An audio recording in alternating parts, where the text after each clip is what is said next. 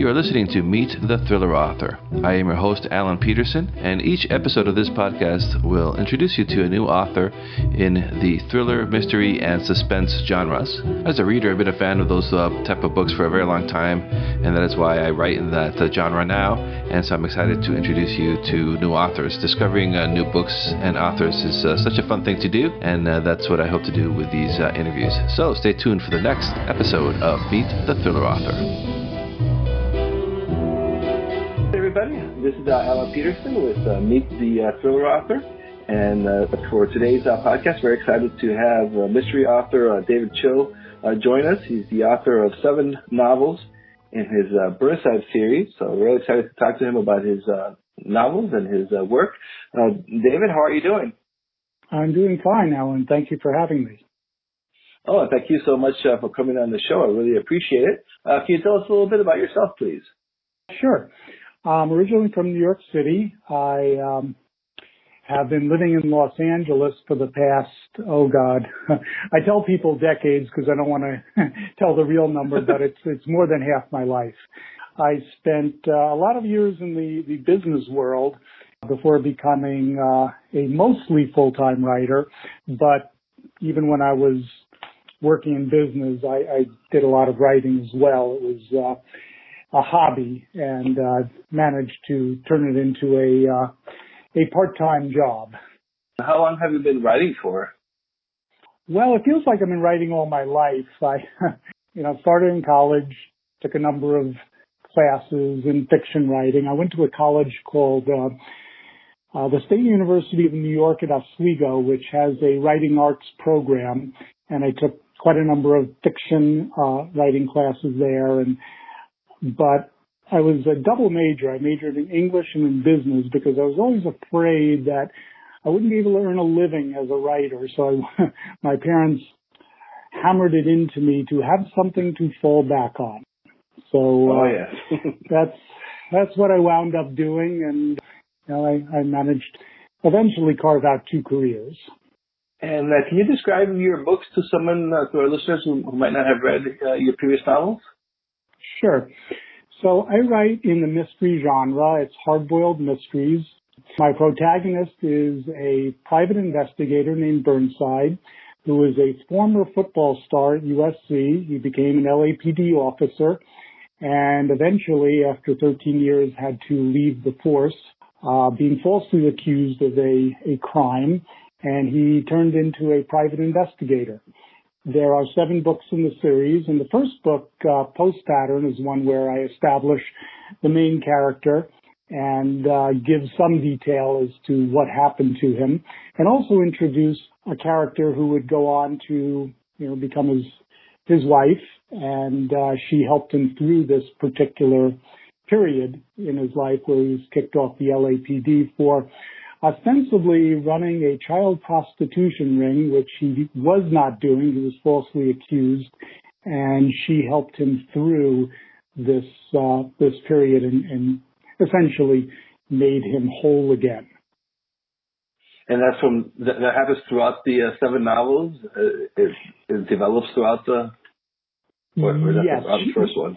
Oh. Yes, she's introduced. Uh, her name is Gail Pepper. She is introduced in the first novel, as Burnside's uh, eventual girlfriend, and over time they get married, and uh, then they they have a child as well, which gives it a nice twist because in addition to uh, having Burnside grow as a detective, he's growing as a person too, in a way he never really thought he would. So. Um, in, in addition to being this hard-boiled, wisecracking private eye, he now has a wife who tempers him a little bit. And uh, now at book seven, he has a three year old son who he interacts with in a different way. So it's in a, it's, I'm able to show off different sides of him and I'm able to develop and grow the character in ways that I, I hadn't anticipated. But uh, sometimes ideas come to you and you just start to go with them and they make sense. And all of a sudden I have a character who is a little different from the way I initially envisioned him to be, and I think different from the way the reader initially envisioned him in book one. So it's nice to be able to grow that character over the course of seven books. Yeah, that sounds like a lot of character growth. That sounds uh, like a really uh, a cool read for uh, for your fans. Why did you choose to uh, write in, in uh, mysteries? Is that a genre that you were a fan as a reader before you started to write? Well, yes, I've always liked mysteries. I started out with the Hardy Boys, as a lot of a lot of people did.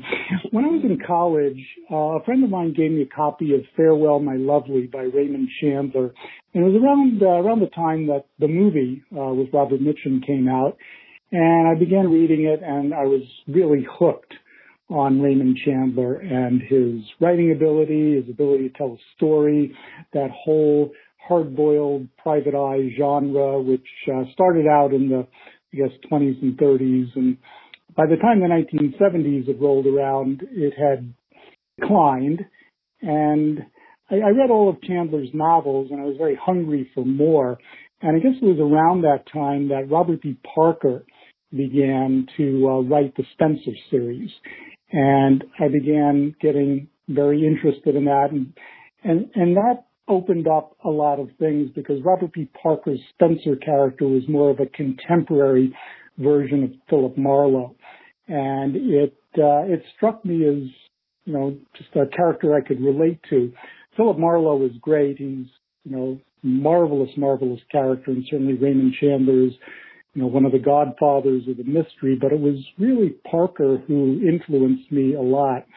And I began reading more and more of other writers, Ross Macdonald, Dashiell Hammett, uh, Ross Thomas, and then more contemporary mystery writers at the time, such as Tony Hillerman, Sarah Paretsky, Janet Evanovich, Les Roberts, Loren D. Estleman, and all of them played a role in this. So I've always liked mysteries. I think part of me would have preferred to become a literary fiction writer, but it's really hard.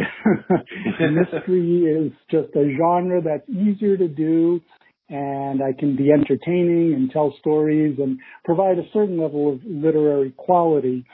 But um, I know deep down I'm never going to be John Updike. I probably won't be Raymond Chandler or Robert B. Parker either, but I can at least uh, be a writer that people like to read and uh, find entertaining. And uh, where do you get your ideas for your for your uh, novels? Well, some of them are uh, admittedly ripped from the headlines. My most recent uh, Burnside book is called Double Pass, and it focuses on a high school, a high school football coach. And I got the idea uh, while reading an article a couple of years ago about a local football coach who was involved in some sort of graft. There was an investigation of him. There were hundreds of thousands of dollars of uh, donations that were missing. And the more I, I looked into this, the more interested I got, although the investigation in real life never went anywhere, and that particular coach is still coaching and uh, apparently he's still doing fairly well. I assume he was exonerated, but the idea stuck with me. What if you had a high school coach who was stealing money from his school? And I began to take that idea and spin it into something else and something more involved. What if there was something of a conspiracy? What if it led to murder? What if there were other things going on in the school that, you know, that were being hidden? And so I came up with the idea of having one of the donors whose son played on the team, on the, on the high school football team, approach Burnside and say he wants to find out more about what's really going on here. So Burnside begins to investigate and he peels back layers and he discovers there's things that are sort of wrong and then a murder occurs and then another murder occurs and all of a sudden Burnside's on the case. And it's interesting because, you know, in mystery writing, uh, you can take liberties about certain things.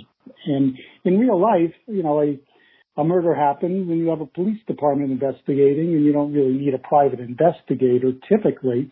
But because Burnside was all, already on the case, he kept himself on it and kept investigating when the police were um, wrapping up the investigation. Something about it didn't feel right to Burnside, so he kept pushing and prodding and poking and finding new things. And eventually he uh, cracked the case that the uh, police either did not or could not or would not.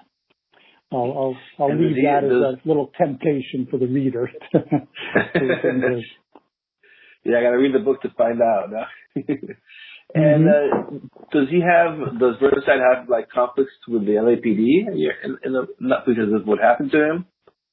Uh, he does, particularly in the beginning. He's very resentful of being mm-hmm. asked to leave the force. He understands it, but there's a part of him that's angry, and he does have conflicts with certain officers, particularly ones that don't share his code, who um, maybe want to take the easy way out. And uh, you know, like in every line of work, there are people who are very good at their job and very you know, not so good at their job. And Burnside mm-hmm. encounters both and uh, that's that's where the interesting drama can occur when you you meet characters who are on the margins, the ones who are exceptionally good or exceptionally poor, and um, by by integrating Burnside into these situations, he gets out some of his anger against um, the police department, but he also uh, recognizes there are good people too, and there are friends he still has there who help him, who he can reach out to, who get annoyed at him because uh, he sometimes won't listen and he'll push on something where uh, they would prefer he did not. So it creates uh, a certain level of conflict, but um, it also provides a dramatic opportunity for you know Burnside to uh, get his feelings out about the police and um, you know in some ways he is helping them. In some ways he is making them look bad. And I guess, um, it, it, it's a little bit like real life. You know, uh, sometimes the outsider can see things that the person on the inside doesn't see or isn't allowed to see or is told to back off. But because Burnside is not part of the system, he can work on the margins and he can do things that are maybe a little unethical, maybe a little not kosher, but he does them for a reason so that he can crack the case because it all comes down to his code and his belief that uh, there is a moral responsibility to get to the truth. And uh, this this type of character allows me to, you know, invoke some of my own moral code as mm-hmm. well. Do you find um, part of your personality making into your in, into your character? yes, and I like to say I'm not Burnside, but Burnside is me. Um, I can't do what Burnside does. I can't say smart aleck things to anyone because I don't carry a gun and I'm not ready to get into a fist fight over nothing. And uh, the, I mean, the last time I got into a fight, I think I was a teenager, so that was many years ago, and I don't really plan on doing that again. So I don't have the luxury of mouthing off the way Burnside does, but he does carry what I have, uh, my code, which is a bit of a nasty moral streak at times, but also the code that says you value loyalty, you keep plugging away, you try to make the world a better place, and, you try to get to the truth. You try to get to the answer. And sometimes you have to you know, go down a few wrong alleys to get there. Sometimes you get a few bumps and bruises along the way, but it's keeping in mind what the greater goal is, what the greater good is.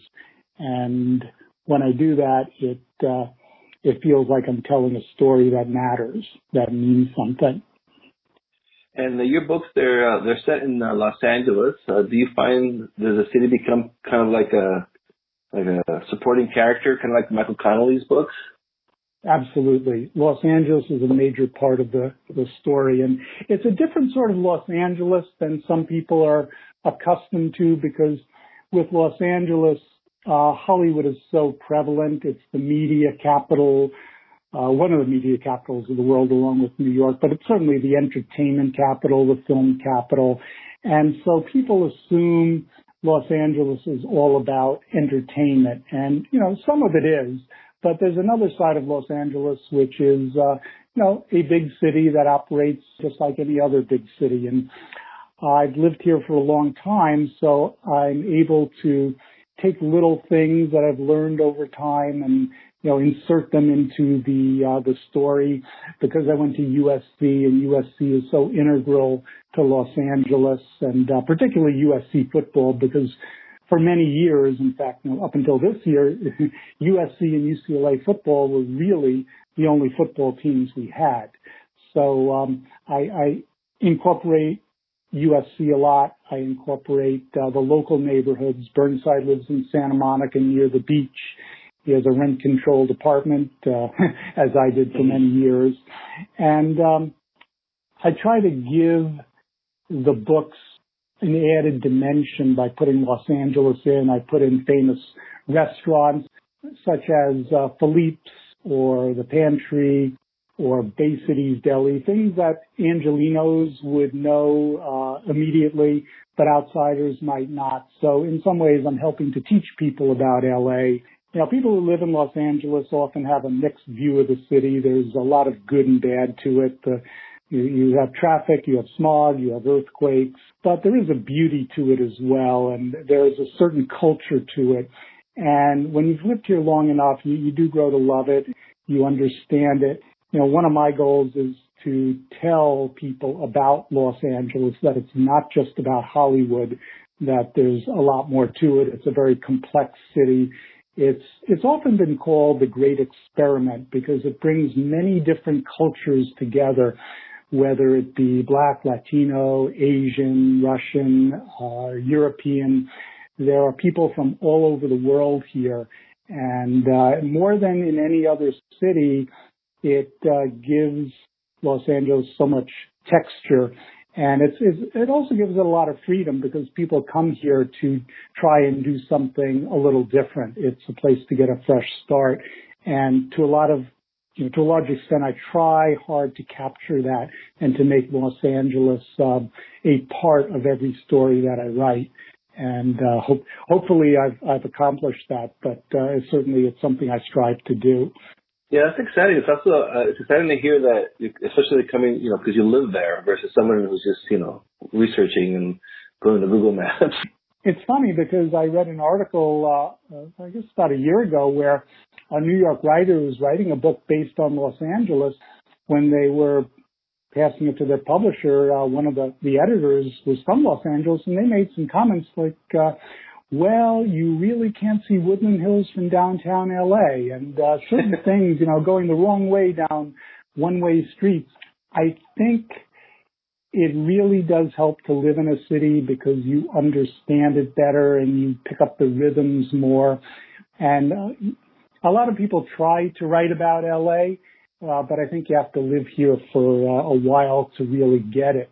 You know, just uh, a side note, um, Robert B. Parker many years ago was asked to complete a novel Raymond Chandler had started called Poodle Spring, Poodle Springs, and it took place in Palm Springs. And the way Parker approached this was he had not been to Palm Springs before, so he drove out there one day, had lunch, looked around, and then drove back, and that's that was the extent to which he put um, into uh, learning about Palm Springs. And while Poodle Springs is actually a pretty good novel, I think he missed something in in that I don't feel he really captured Palm Springs that well. So uh, it was just a little little anecdote I wanted to put out there because you know I love Robert B. Parker. He's a great novelist, and uh, Poodle Springs is a very good novel. But in that particular case, he had an opportunity, and uh, you know, really did not take advantage of it. And I think it shows. And I think it does show when a writer does their homework and does their research, it comes through, especially in the little things. And especially, uh, yeah, like you said, like the streets and you know, different businesses. It, it's just something that you can't capture unless you actually live in the city. So, what's your writing process? Are you do you plot? Are you are you going to just start writing? well, there are. Um, I've heard it described as um, two forms of writing, the plotter and the pantser. The plotter mm-hmm. being someone who makes a detailed outline, the pantser being someone who writes by the seat of their pants. They just start writing and follow their characters around and see where they lead them. I probably fall closer into the plotter category, and I put together what I call a 24 point outline. And I learned this when I took a uh, screenwriting class at UCLA. The professor told us about this and he said that if you go back in history and look at many stories, you can break them down into the 24 key events that happened. And within each of these events, you can usually get two scenes out of them. So he, he created this structure where, you know, at every plot point, uh, every one of these 24 plot points, something happens. And particularly at plot point six, 25% of the way in, and then plot point 18, 75% of the way in, two very, very dramatic events happen which um, spin the story around. And this is, in a way, based to the three-act structure that a lot of screenplays use. And it's it's a bit formulaic, but it does work. And for me, I had always struggled with plot structure. So having this ability to outline things and creating 24 plot points or 24 events helped me a lot because I could structure the story in a way that uh, would flow nicely and uh, would keep the reader interested. And as I've continued to do this, I'll start by writing this outline, which might be three pages, but as I continue thinking about it and working it through, by the time I'm finished with the actual story, it, it, might be 25 pages of this outline because I keep adding little things, little details, and items which uh, feel like they're important, and I want to get them down in the outline so I won't forget about them later. Uh, but that said, I still try to keep it a little bit loose so that if I do come across something and I need to change direction, I can. And there was one particular novel I wrote which uh, I changed who the culprit was halfway through. And that, I'm glad I did because it was a better story, but it did require me to go back and do quite a bit of editing afterwards. It was interesting though because I started out plot, you know, with, with this outline and then I started, as I changed who the culprit was, I started following Burnside around and looking at the world through his eyes. And it did allow me to have a different approach because I think that was in Nickel Package, the sixth book. I think I gave the reader more of an opportunity to get into Burnside's shoes because he didn't really know what was happening next and neither did I. So things came to him as a surprise. And I think there are maybe more surprises in that book than, uh, in some of the others. So it was an interesting learning experience, but I think just the nature of how I write is such that I have to have some sort of an outline first and, uh, you know, hopefully keeping it loose enough so that I can move off of it if I need to. Um, hopefully I won't need to do it again because it is a little scary to write half a novel and then realize the culprit uh, really can't be the culprit and, and be believable. So I, I had to uh, shift gears, Unfortunately, I was able to come up with a, an alternative.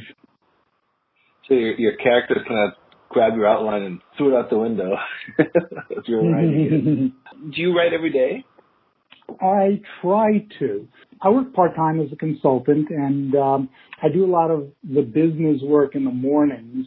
I tend to be an early riser, so I'll be up at five, five thirty. And uh, the company I work for is international, so I'm often, you know, talking to people in Europe. Then, so I'll, I'll do the business work in the morning, and and then in the afternoon I'll do a lot of the writing, and, and, and especially in the evening it's it's interesting because I tend to be left brain, right brain, and uh, it's good because the, the, the consulting I do is uh, quantitative research. I do marketing research and uh, you know, surveys and focus groups. So I use the logical part of my brain part of the time, and then I go in and use the creative part of my brain uh, in in the afternoon and evenings one thing I do when I get stuck, and every writer gets stuck at some point, but I take a lot of walks in my neighborhood. I usually try to take a three mile walk, uh, if not every day, every other day. And I find that uh, getting out there, getting out, getting some exercise, getting into the outdoors really stimulates ideas and often when I come back from a walk, I go straight to the keyboard and start typing things out so I don't forget them. Or in some cases, I've worked out a scene and I, I just start writing it down immediately. So uh, for me, it works is that uh, I have two different aspects of my life that are very different, but in some ways having, you know, the consulting gives me a break from writing and allows my mind to relax and rest. When I come back to it, it I'm re-energized. And where do you usually write? Do you have like a specific location, or do you like move it around with your laptop? well, I uh, I typically write in. Uh, I have a very small office in in my home, so I, I write almost invariably in the office it's kind of interesting because years ago when I first started you know, taking writing seriously, I, I took some time off from the business world and I, you know, got a rent control department in Santa Monica and I was going to write full time for a while and become a novelist. And I moved in on a Friday and was getting set up. And on Monday morning, I made the pot of coffee and I was ready to start writing. And about 8.30, I heard all this noise and commotion downstairs. And I looked outside and there was a preschool underneath my window. I had no idea it was going to be there. So I, I created this whole life for myself, this whole new experience, and I couldn't write because all day there'd be kids yelling and screaming and running around and playing with their bicycles and it was driving me crazy. so I tried I tried writing in the library. I tried writing in coffee shops. The libraries are not quiet surprisingly, librarians can actually be rather loud. uh, coffee shops don't work either because by the eighth cup of coffee, the waitress is saying, I think it's time for you to leave. so, um, I, I mentioned something, uh, a, a friend of mine was managing the building and he told me, well, there's a rec room on the other side of the building that you can use during the day. And, uh, I went in there and it had a, ta- a table, a couch, and a dartboard. And, uh, it was perfect.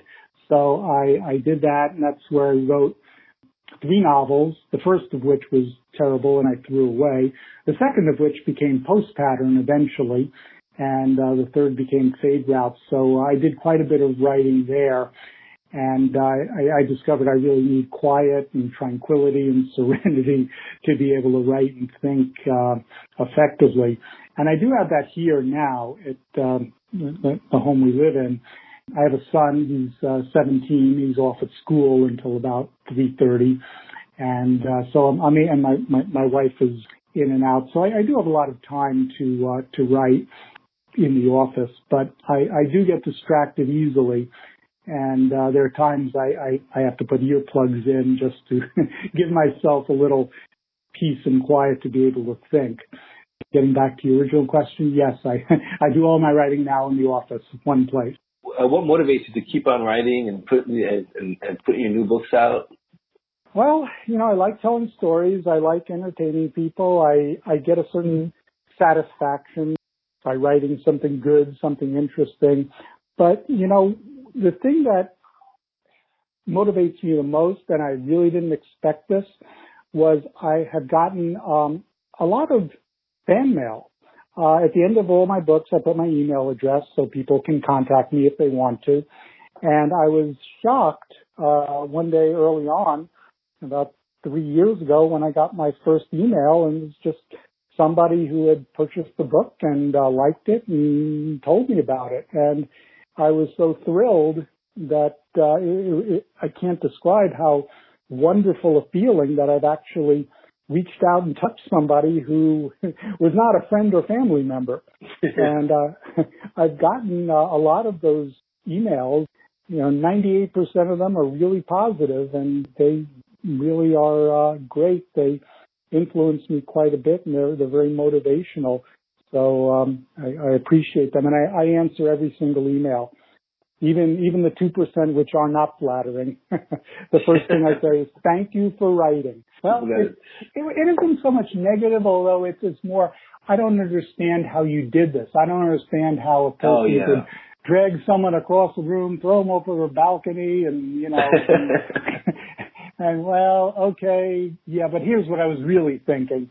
The one, yeah. one, one person uh, wrote me who is an, a civilian employee of the LAPD, and she pointed out something important. Uh, in the first couple of books, I always referred to the police stations as precincts. And growing up in New York City, that's what they were. But here in Los Angeles, they're called divisions. It's just one of those things I had no idea. She's right. I, I checked it out and I sent her a thank you note back and, uh, she also told me I couldn't name my divisions because I would, I didn't want to use the same names the LAPD used. So, you know, some, some precinct was on 77th Street and Broadway and they called themselves the 77th Street station.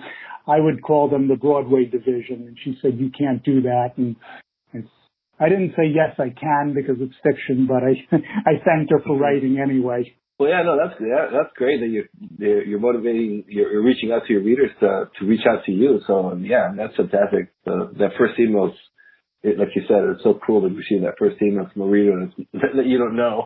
And uh, do you still find time to read, or are you too busy now with your with your two jobs? no, I, I I do find time to read. I think it's very important. Uh, I love to read, and that's that's part of it. I read a lot of different things. I you know not only read mysteries, but I, I read nonfiction. I read uh, political thrillers. I read um, you know essays.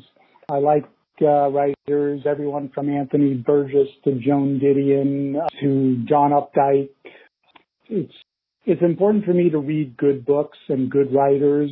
I think it helps my writing a lot finishing up now, a book by David Rakoff now, who's just a, brilliant, brilliant writer. And I like reading a variety of things. And uh, sometimes one of those, you know, I'll read a nugget in there that I can actually use or just take the germ of an idea and expand it.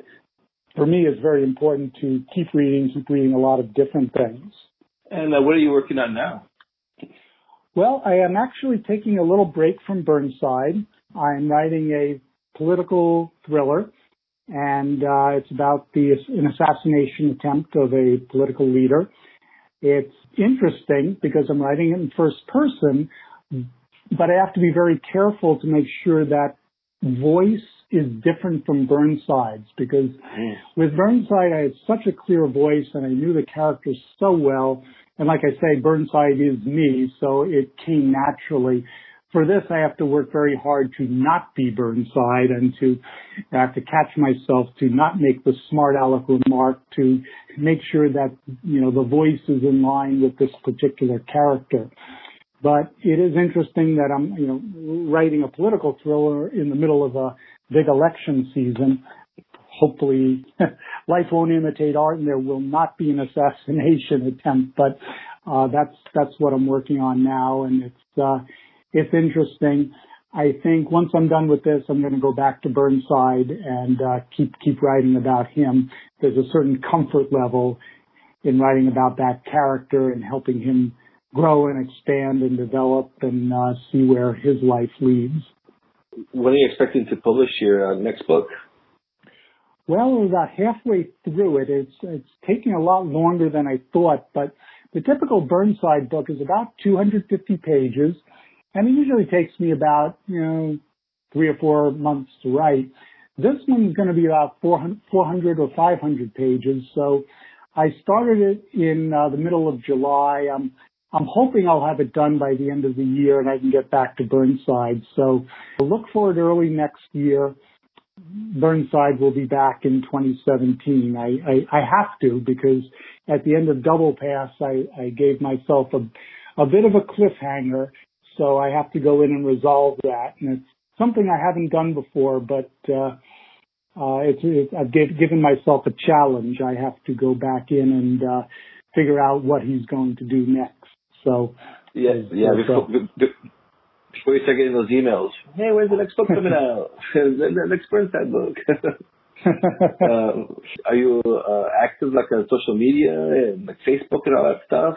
Probably not as much as I should be. I do have a um, a blog which I post to once in a while. I have you know a Facebook page which I unfortunately neglect. But what I do, the social media I am on uh, is Kboards, which is a uh, writers group And I'd say anyone who's interested in writing should go on to the Writers Cafe at K-Boards. There's some uh, really brilliant people on there, and I've learned so much about uh, marketing and pub self-publishing and ideas on promotions.